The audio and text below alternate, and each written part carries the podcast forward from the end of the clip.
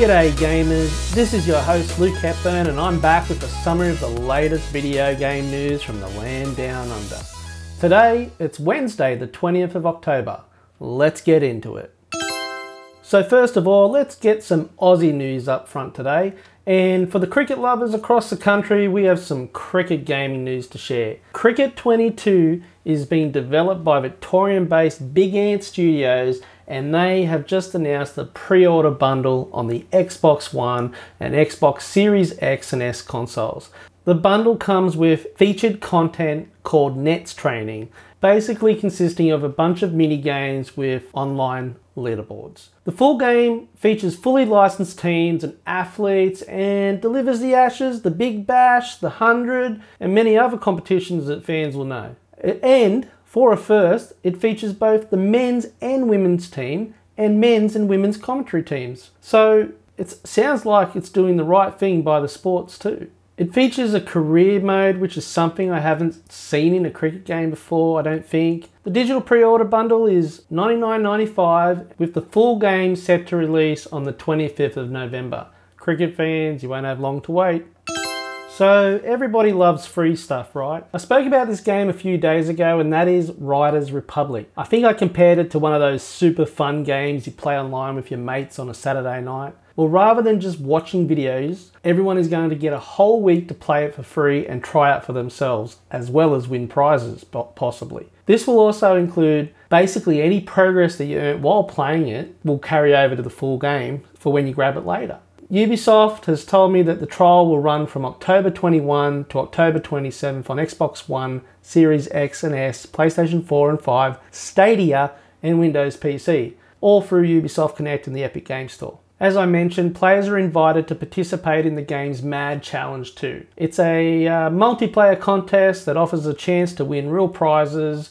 This is achieved by finishing an onboarding and reaching 20 stars and gaining access to the Shaq Daddy's exclusive multiplayer contest. Players who then post a top 10 time go into the draw to win prizes and one lucky gamer will see a Canyon X Riders Republic bike and a gold edition of Riders Republic. Lots of runners up prizes. You can find more information at ridersrepublic.com forward slash mad challenge.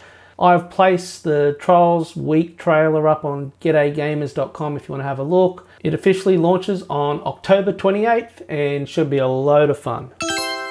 Sticking with Ubisoft, this has me very excited. Tom Henderson from the VideoGameChronicle.com website has been told apparently on the lowdown that next, the next Splinter Cell game is finally being developed and we may hear more news in 2022. The last game was in 2013 and is often the most requested game by Ubisoft fans and just gamers in general. Yves Guillemot, the CEO of Ubisoft said last year, and I quote, The last time we did a Splinter Cell, we had lots of pressure from all the fans actually saying, don't change it, don't do this, don't do that. So some of the teams were more anxious to work on the brand. Now there are some things and some people that are now looking at the brand, taking care of the brand, end quote. I personally love the series and I hope this news doesn't change. The franchise's multiplayer mode is famous for its spies and mercs mode, appearing first in Splinter Cell's Pandora's Tomorrow. It was amazing, especially when it came out on Chaos Theory. It got even better and better again receiving many Games of the Year awards. A recent spin off of the multiplayer mode was even created in a game called Spectre and was heavily inspired by Splinter Cell. I can't help feel that Guillemot said that the reason this game hasn't been done yet is because it's just a game you just can't get wrong. Let's hope it keeps going. I want it.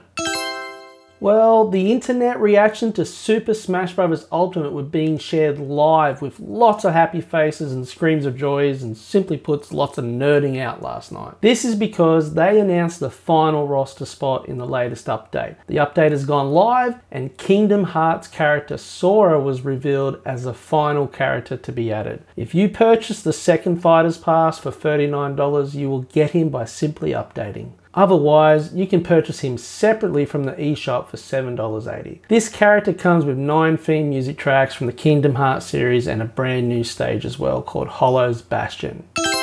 PlayStation 5 fans may have something to enjoy later on. Sony have deployed an update to Canadian and Japanese users of the PlayStation 5 iOS and Android mobile companion app just to test out some new features. The updated app allows players to share media taken from the user's PS5 and basically share it much quicker with friends and players across social media and to other users and groups on the PlayStation, giving a much easier ability to write comments as well using your phone keyboard. The media stays available on your device for 14 days in the test and excludes trophy screenshots and only allows videos under 3 minutes, which does though include microphone voice if it's turned on. The PlayStation blog has all the details. While it's not available here yet in Australia, it does sound like it's on its way and another really good feature for the PlayStation 5. It's appearing Sony has made a conscious effort to make sure sharing content works pretty effortlessly.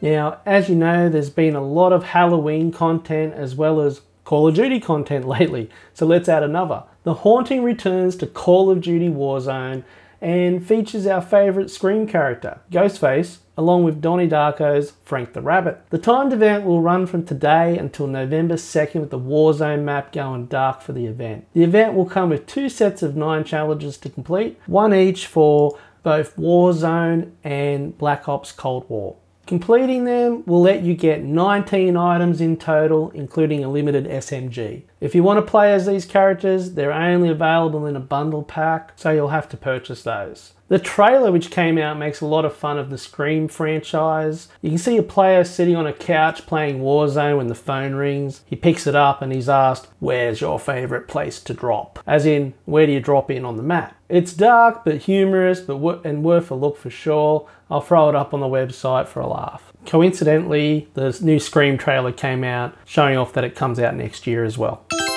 So lastly, the Content Kid has once again given me this huge content update with Fortnite. Fortnitemares has come out, Wrath of the Cube Queen. It's a whole heap of content, definitely the biggest Fortnitemares event in the game's history. So you might want to take a look at that. There's a bunch of new skins, weapons and punch cards as well. I'll throw up some details on G'day Gamers for those who are interested. There's a lot of other news out there, but I'll call it a day. If you're on an Amazon device, you can add this show to your daily news briefing by searching for the show or finding the link at getagamers.com. As a favor, I just ask if you appreciate the show, please give a like, a thumbs up, submit a rating, or leave a comment if you can, or submit a news tip and I'll make sure I mention you on the show. That's it, guys. I hope you have a great day. I'll catch you all tomorrow.